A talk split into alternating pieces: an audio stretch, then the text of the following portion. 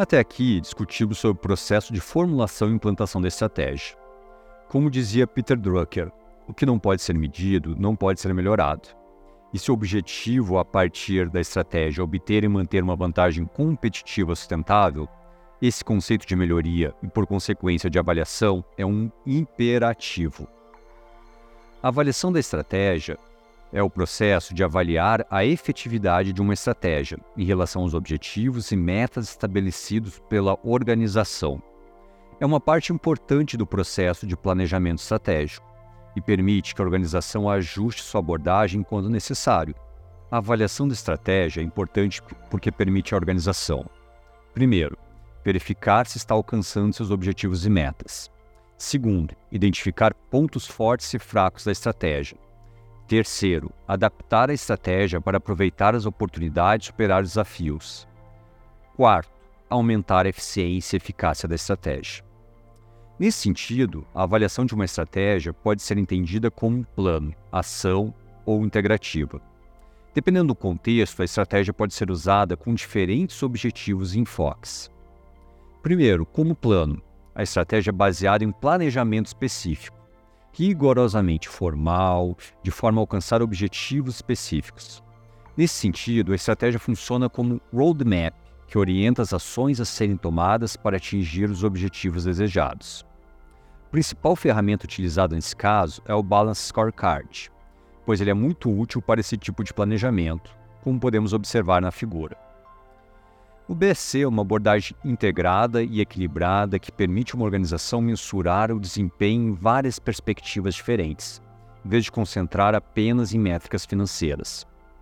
O BSC é baseado em quatro perspectivas principais: financeira, clientes, processos internos e aprendizado e crescimento.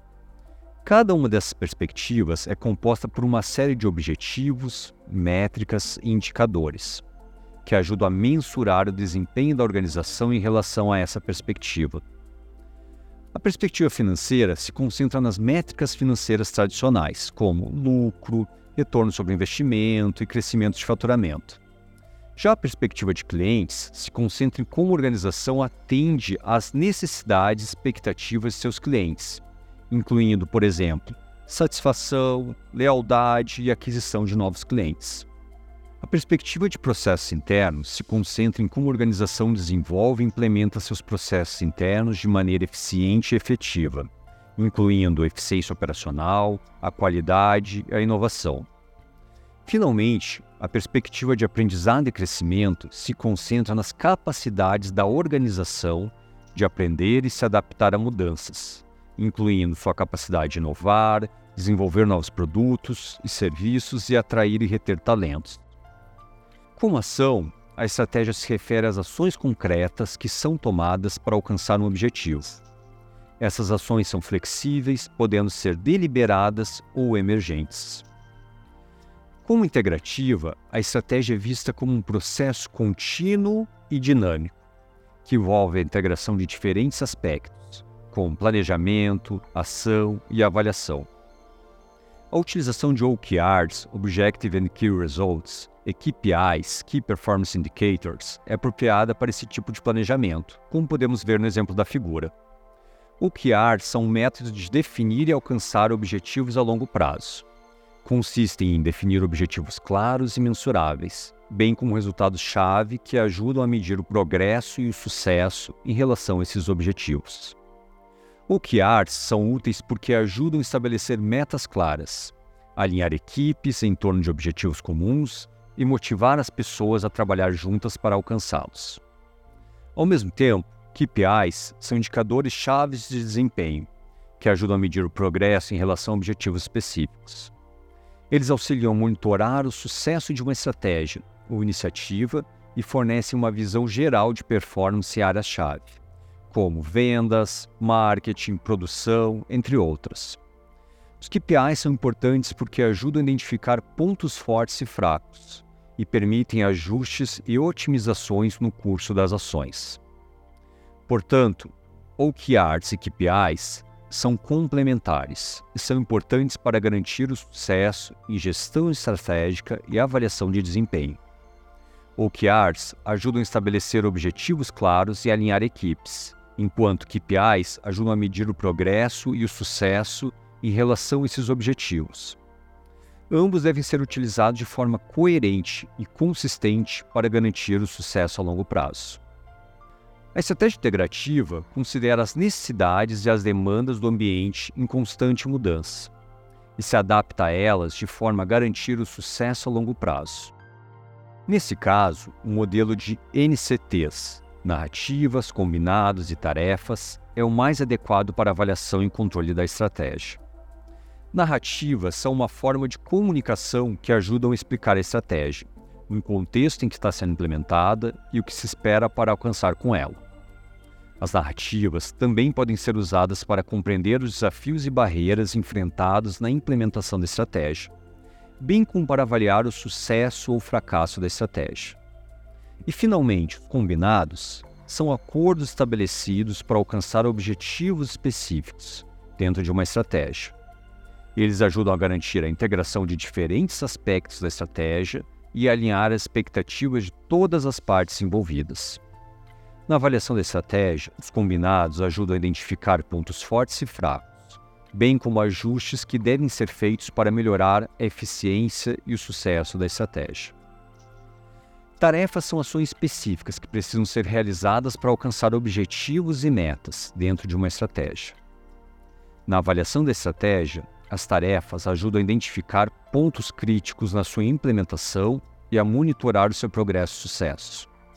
As tarefas também ajudam a identificar pontos de melhoria na implementação da estratégia e a garantir que ela seja implementada de forma eficiente e efetiva.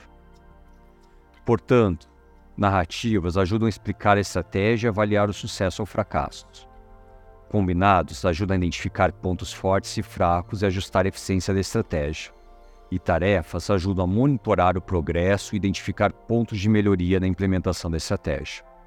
Utilizados de forma coerente e consistente, esses conceitos podem ajudar a garantir o sucesso da estratégia e identificar pontos de melhoria para futuras estratégias. Os sistemas de avaliação estratégica garantem que o esforço colocado na preparação de planos estratégicos seja traduzido em ação, fornecendo metas de curto prazo que entregam as, me as metas de longo prazo.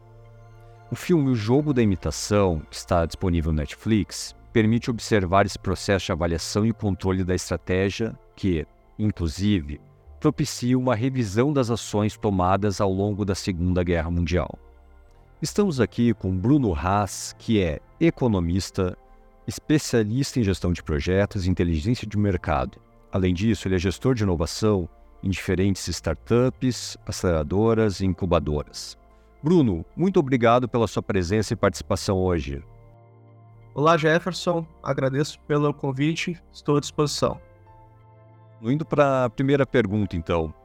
É, como você avalia a formulação e implementação de uma estratégia? Perfeito. Jefferson, na avaliação da formulação e implementação da estratégia, uh, é importante que a gente parta de um primeiro passo, que é justamente a avaliação do contexto da organização.